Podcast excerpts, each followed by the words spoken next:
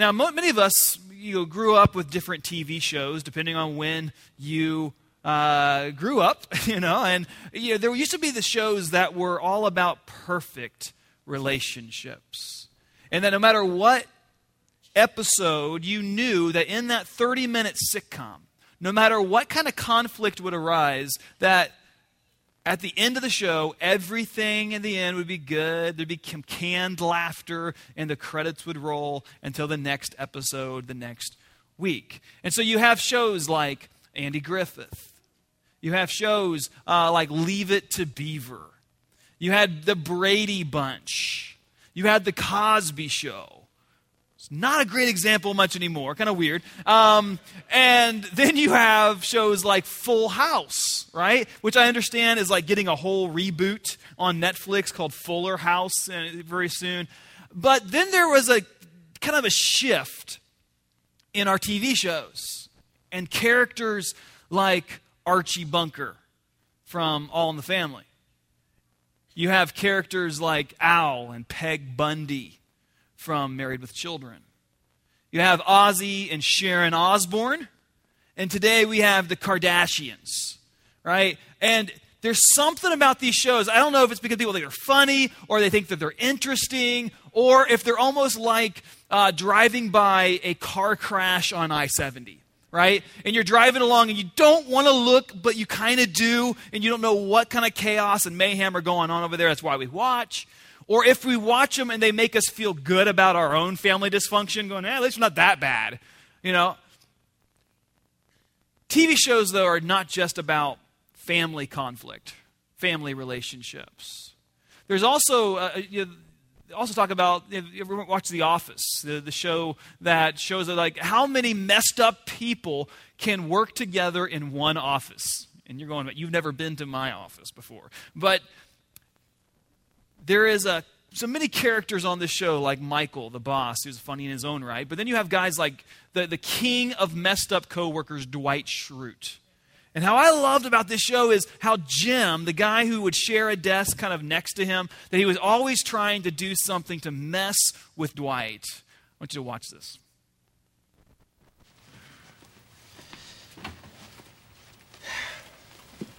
Morning, Dwight. Who are you? Who am I? I'm Jim. We've been working together for 12 years. Weird joke, Dwight. You're not Jim. Jim's not Asian. You seriously never noticed? Hey, hats off to you for not seeing race. All right then, Jim. Uh, why don't you tell me about that sale that you made yesterday? Uh, Wellington Systems sold them 10 cases of 24 pound letter stock. Or were you talking about Krieger Murphy? Because I didn't close that one yet. But I'm hoping I've got a voicemail from Paul Krieger waiting for me. Please enter your password.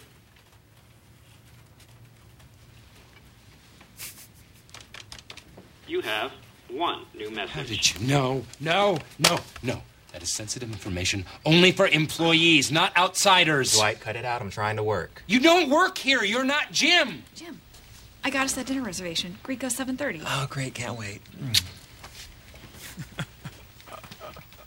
Jim's at the dentist this morning, and Steve is an actor friend of ours. I don't know who you are, but you are not Jim. This is Jim. Oh, Hon. Oh, dude. Oh, how did. It's good. Uh, whether it's family dysfunction or office dysfunction or, or just school or friends, we all have conflict in our relationships. When we started this series week one, uh, there is something about this series about relationships that hit a nerve a nerve that people have going, you know, this is something I needed to hear. I've never heard this more about any series than before. About this season, this series, about our relationship with other, what God wants from our relationships with Him and with others. Today, I think, can be just like that. Because all of us deal with conflict in our relationships. All of us have relationships that aren't what they are all meant to be because we have something, some barrier that has come up between uh, one another, whether it's our home, our school, our family, our friends, or whatever, church. Here's the big idea today we all have difficult relationships, but if we will let Him, God can take them and turn them into good. And one of the things I love about the Bible is how real it is. How it takes these real life examples of people who have relational conflict. And we can learn from their successes and we can learn from their failures. And there's a guy in the Bible, in the, in the book of Genesis, his name is Joseph, who his life was full of family and relational conflict. And I think that we can find some things to really implement into our life from the story of Joseph. Joseph comes from a large family. He has he's one of 12 brothers. He's number 11. And his family relationship struggles really starts with his dad because his dad one day shows up and says to Joseph, "Hey, I got a gift for you." And it's this coat. It's this luxurious multicolored coat that he gives to Joseph, and he doesn't give his other sons anything. You see, this the root of the problem that Joseph was dealing with is that his dad really showed him that he was that Joseph was his favorite son.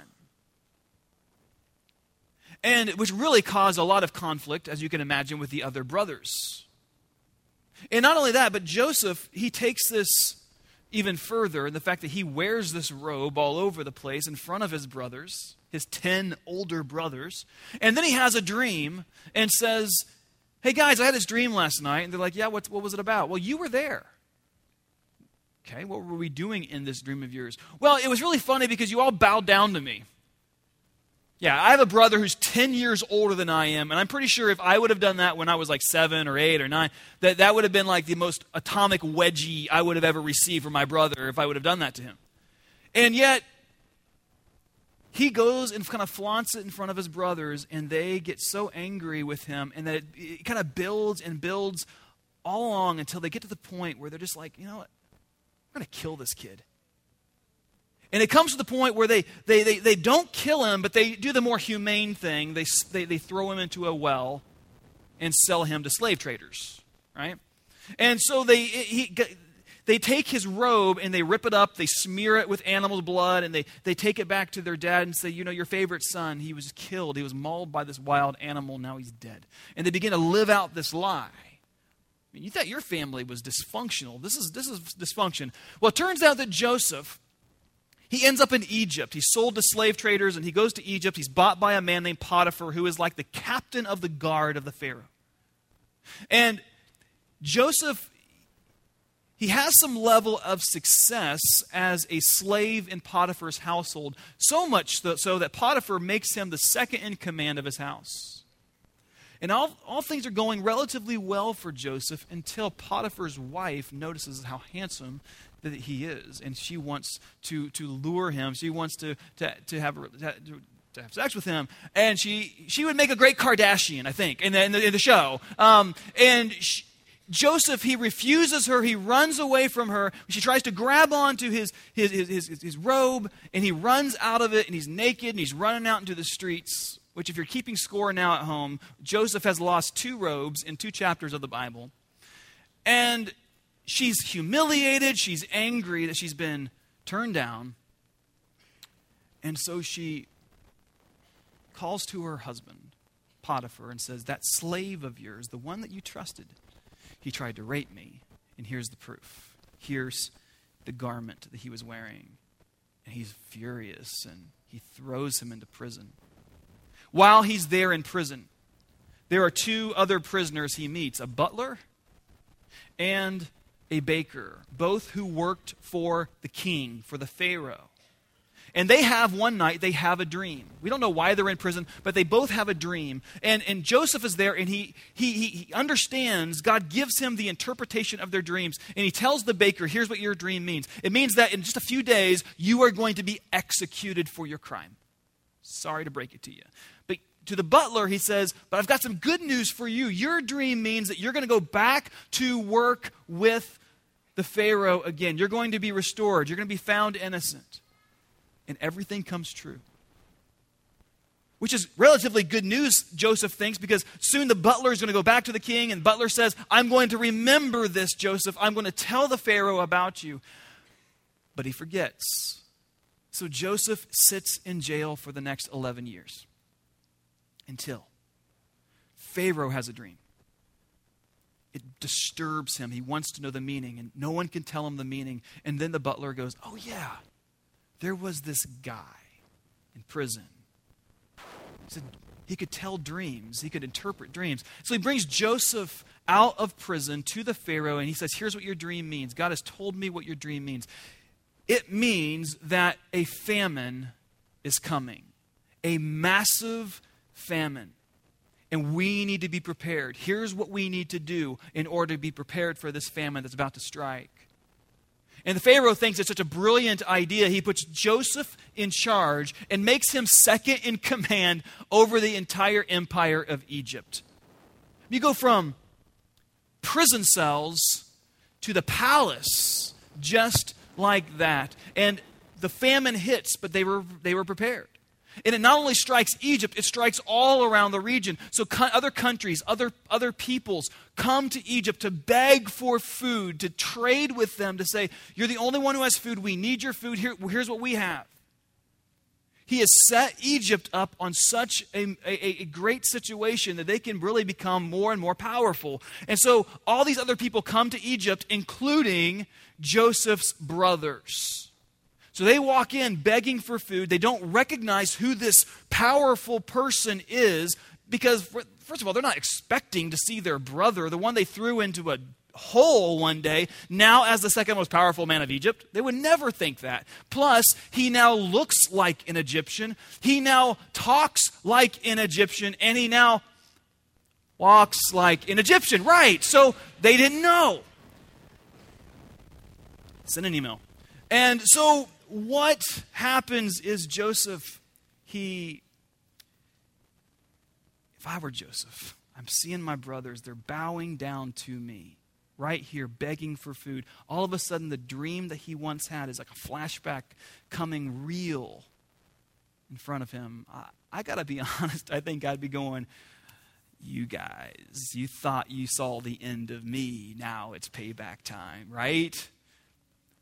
But he has compassion for his brothers, for his family, and he realizes God, you have done all of this. You have been orchestrated, working all behind the scenes, even in the mess, even in the conflict, so that we could be at this point in this time. And not only would it, I save lives through the people, for the people of Egypt, but for all these other people, including my family. That you have worked good even in the midst of conflict. This, there are significant takeaways from the story of Joseph, and there's so much more in that story. I wish you would have time to go into the, to God's Word and study that on your own. But how we can take from Joseph's experience and implement them into our life so our relationships can become what they were meant to be.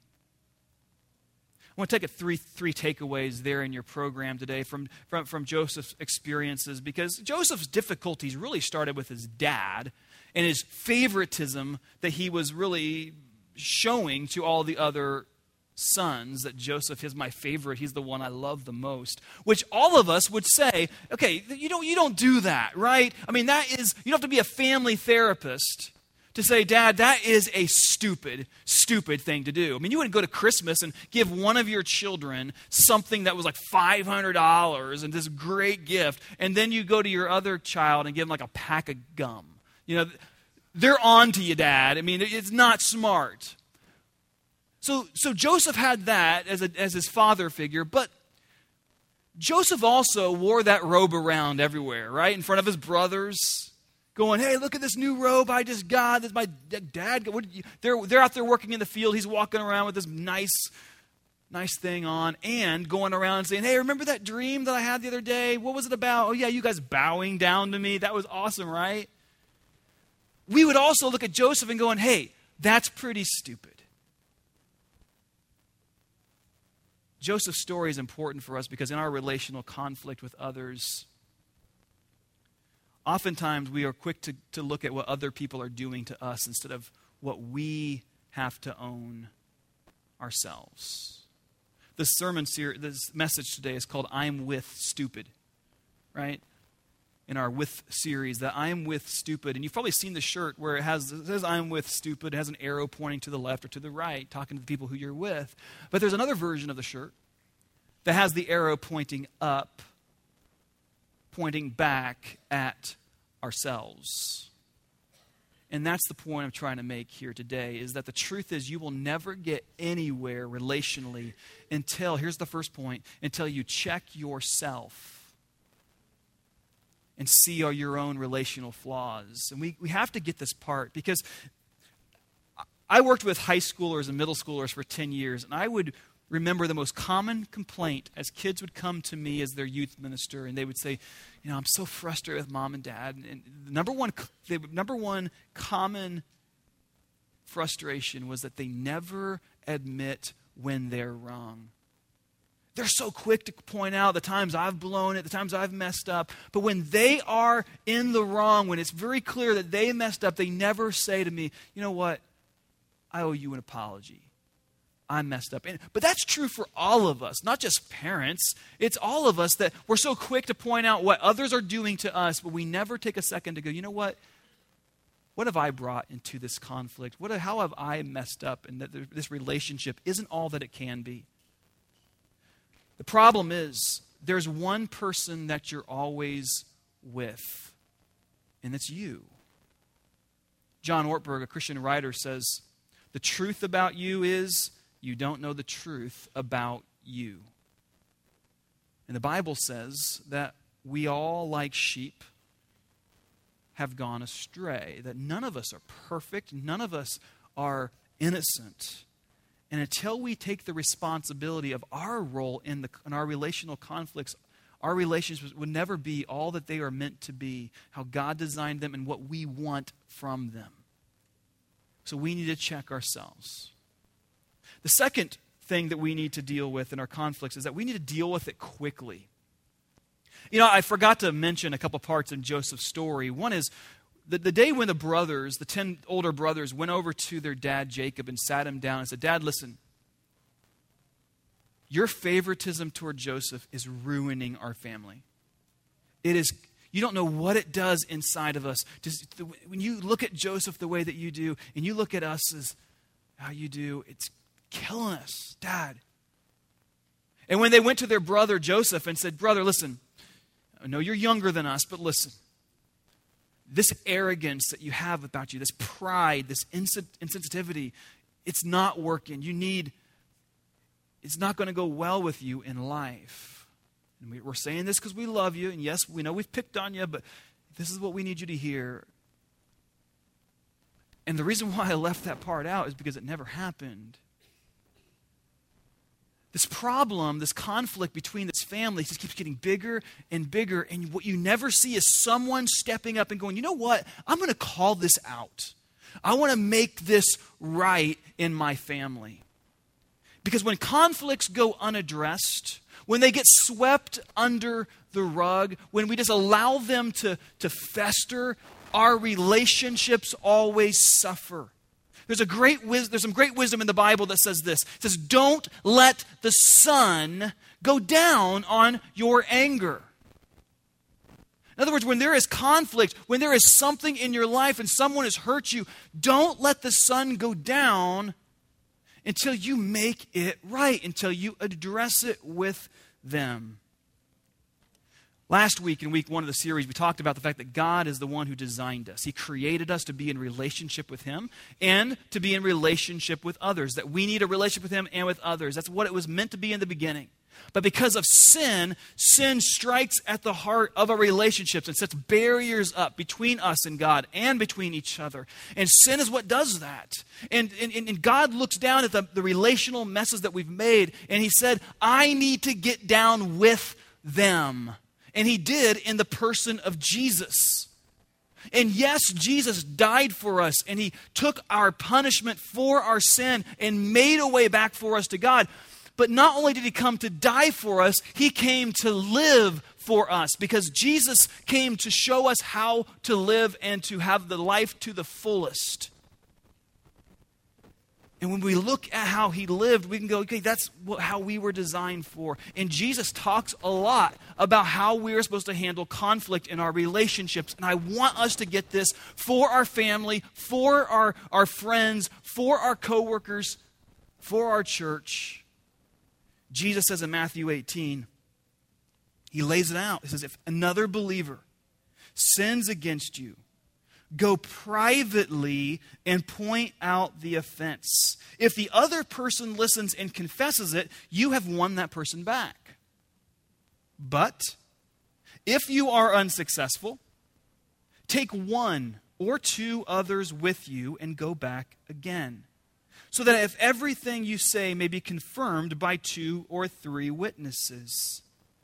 If the person still refuses to listen, take your case to the church. Then, if he or she won't accept the church's decision, treat that person as a pagan or a corrupt tax collector.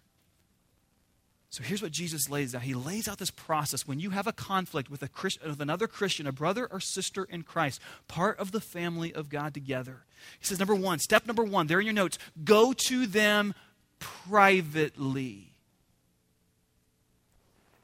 And in my own life, I can tell you this from my own life and what I have seen as a minister of seeing hearing other seeing other people in conflict. 90% of the time when this happens and that one person goes to that person and they talk privately, it is handled. And there is peace. And there is healing. And those two individuals come together and they go, you know what? Jesus, met with us here, and we're becoming more like Jesus in the midst of this conflict and how we have forgiven one another. And now we can walk out of here on the same page. Man, that's, that's such a good, good thing. But there's something that stops us from doing that, isn't there? When we know that there's conflict with someone and we're like, okay, I know and I feel this in me, these words that I hear from others as well, so I know they're, they're also real in me. It's these, these words of, I don't like conflict. I don't like confrontation. But I would say this who does? I mean, no one ever wakes up in the morning going, you know, it's a great day for some confrontation. You know, I can't wait. You know, get my cup of coffee. I'm ready for some confrontation. No. But if, and if we say, you know what, I, I'm not going to do this. I know I have a problem with this person. I'm not going to do it, though. I'm not, I'm not going to follow what Jesus says. I'm going to I'm going to do my own thing. There's only two other avenues. One is you sweep it under the rug, you eat it. I know this person has hurt me, and I am going to just, just forget about it and hold it inside of me. And what happens? We saw it in Joseph's story, right? Bitterness, resentment, anger. I mean, they had vilified their younger brother to such a point that they're ready to kill him. And we love, sometimes we get, we're okay with that. We just play the newsreel of how they have offended us over and over and over in our head, and we kind of like to hold on to that. And Jesus is saying, no. Go to that person privately. The other way to handle it then is to not go to that person privately and go to everyone else publicly.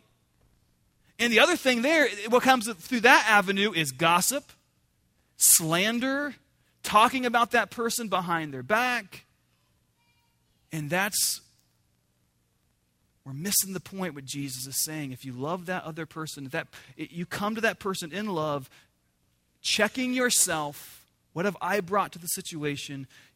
Being an agent of peace and healing. Most of the time it's solved. But Jesus says if it's not, here's the next step take two or three witnesses with you. And what he's not saying is to go find the people who are aligned with you so you can go gang up on that person and say, all right, we're here back and we're back and we're ready for action. This actually, Jesus is bringing this from the Mosaic law, the Old Testament, that was all that was about legal testimony for conviction. This idea of two or three witnesses.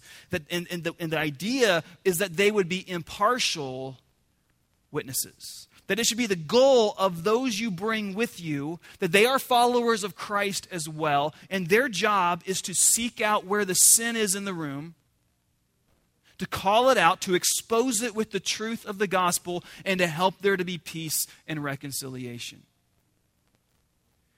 And if it gets to that point, 99% of the time, the problem is solved. But Jesus says sometimes there are rare occasions, and I grew up in the church. My dad was a minister, a preacher. I, know some stories that he had to go through. I've seen in 20 years of ministry other stories that I've seen in the church as, leader, as a leader.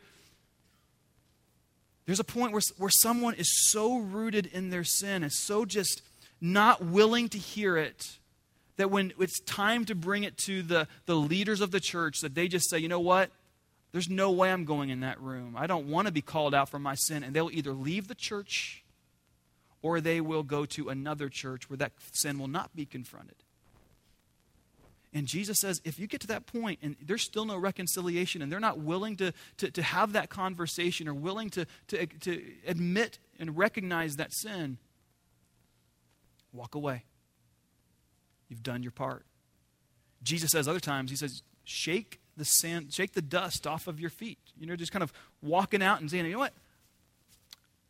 I can walk out of this relationship now. I've done the part that Jesus has asked me to do. And the point of all of this process that Jesus teaches is for restoration.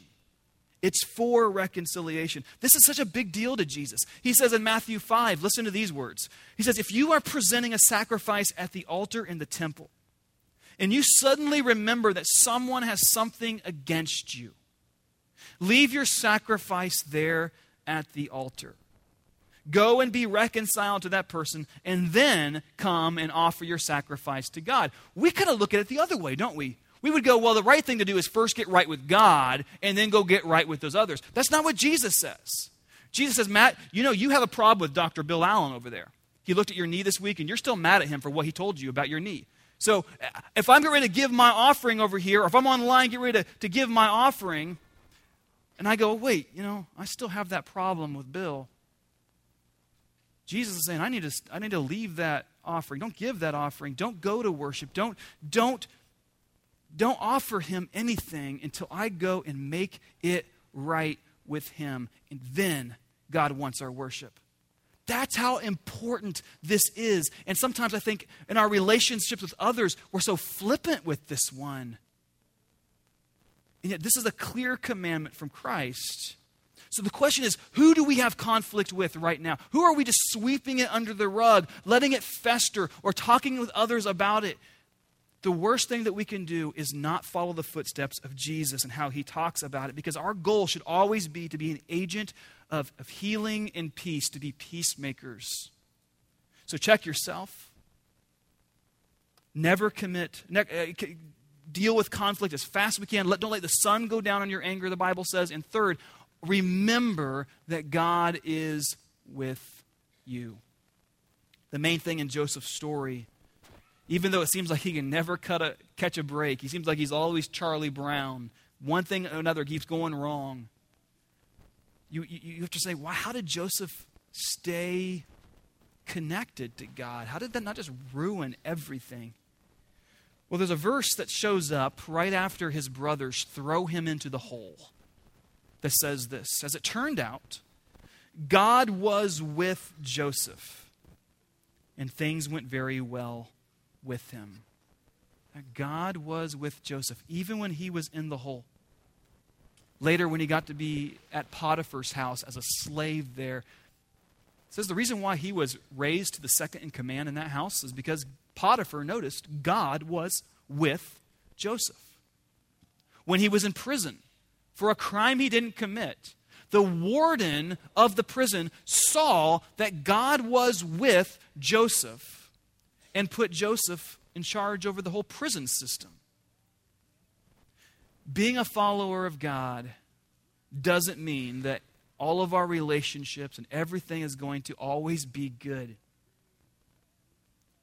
There are preachers out there, there are famous preachers who write lots of books, who have very white teeth, who love to tell you that there is another gospel called the prosperity gospel. That if you just have enough faith, if you just have enough trust in God, that He is going to make you healthy, He's going to make you wealthy, and you're going to have healthy relationships all around you. And yet I'm going, I'm reading my Bible, and I'm seeing Joseph here who's following God, and he's in a dysfunctional family. He's been sold into slavery. He's in prison for 15 years for a crime he didn't commit.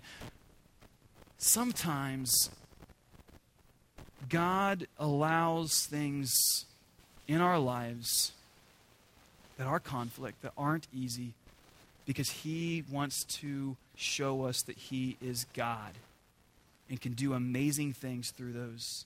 The hardest times in my life have been those fire moments where you've walked through the fire and God is testing and God is shaping you and molding you into the image of Christ. Here's what God says in Isaiah 4 43. He says, When you go through deep waters and great trouble, I will be with you. When you go through rivers of difficulty, you will not drown. When you walk through the fire of oppression, you won't be burned up. The flames will not consume you. He doesn't say if. He doesn't say if you go through difficulties, if you have relational conflict, if you go through the fire. He says when you go. I will be with you. Joseph looks at his brothers and he says this amazing thing to them after everything's transpired and says, What you did to me, you meant it for evil. You meant it for evil, but God meant it for good. So think about this. What if you could go through whatever relationship crisis knowing that God is not only with you, but He is. He can do something through it that's so good and take the ashes of a broken relationship and make something beautiful out of it. You know, check yourself. Don't let the sun go down on your anger. Deal with it quickly. Go to that person privately. Be an agent of peace. Be an agent of healing. And know that God is with you.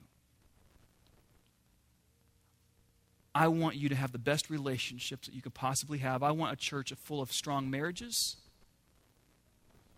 that don't quit when things get hard. I want a church of parents who love their kids, even when it's hard. I want a church, a family that loves their, the, the community, the people that we work with, the people that we hang with, and to be agents, to be peacemakers, the way Jesus calls us to be.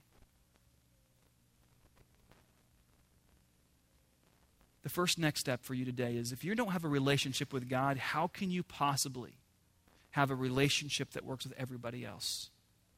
He's the one who designed us. He's designed us to have a relationship with Him and a relationship with others. If you don't have a relationship with Jesus, you need to get that one right first.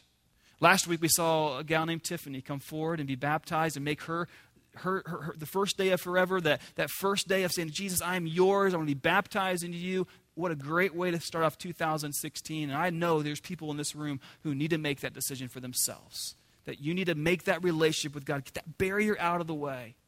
Next is when you know that God is with you, when you have a relationship with God, is that you are going to follow Him in your conflict with others. And that you are going to be bold enough to go to that person and make it right. Seek what, what have I brought to the problem? And let's, let's, let's hash this thing out. Let's, let's seek reconciliation together.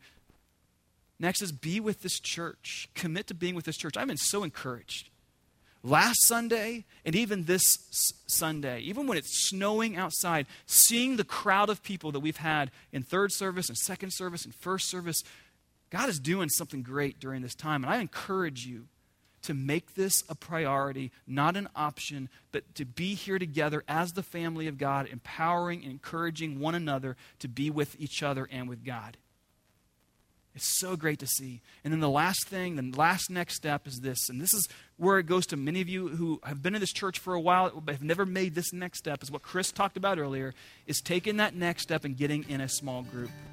Connecting, getting out of the rows, and getting in a circle with others. I can't tell you how important that group has been in, our life and how much that, that group will be for your life. So today, if you have a decision that you want to make of following Jesus for the first time, for committing to being a member of this church, we had someone second service do that. We're going to sing a song of decision. If you want to come forward, I'd love to meet you at this time. If you have questions about what it means to be a follower of Jesus, hey, Discovery class is next Sunday. Sign up on your connection card. Get there. We'd love to see you. Or write a note saying, "Hey, I'm ready to be a follower of Christ, but that aisle kind of scares me a little bit, and I'll call you this. I'll call you tomorrow. We'll, we'll, we'll talk about your relationship with God." Would you stand as we sing this song of decision, and let's make our decision boldly together.